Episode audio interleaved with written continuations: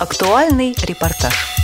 7 октября на территории России стартовала эстафета Олимпийского огня. 18 октября ее приняла Костромская область. Среди 70 факелоносцев был и председатель Костромской региональной организации Всероссийского общества слепых, чемпион мира, 12-кратный чемпион России по шашкам, мастер спорта Дмитрий Владимирович Андреев. Вот что он рассказал нам об этом мероприятии. Эстафета проходила 18 октября 70 факелоносцев из Костромы и Костромской области приняли в ней участие.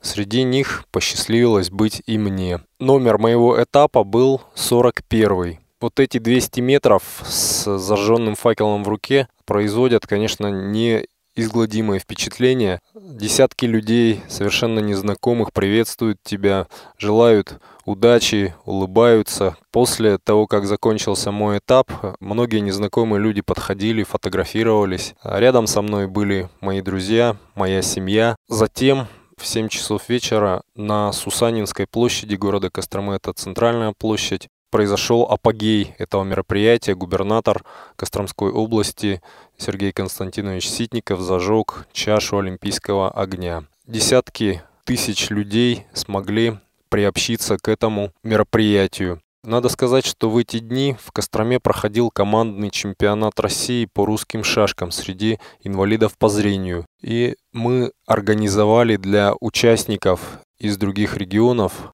экскурсию на Сусанинскую площадь Костромы для того, чтобы наши спортсмены также смогли принять участие в этой замечательной церемонии.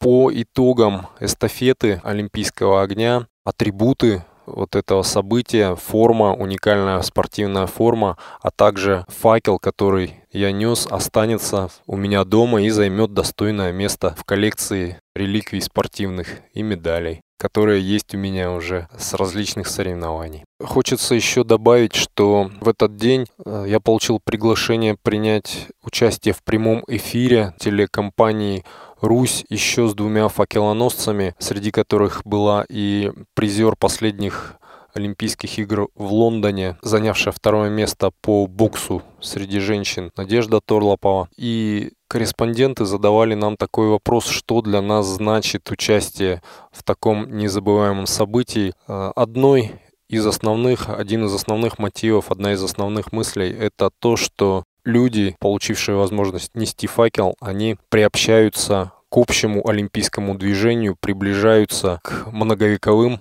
спортивным традициям, что, конечно же, очень важно для понимания важности спорта, важности ведения здорового образа жизни, ну и общечеловеческих ценностей.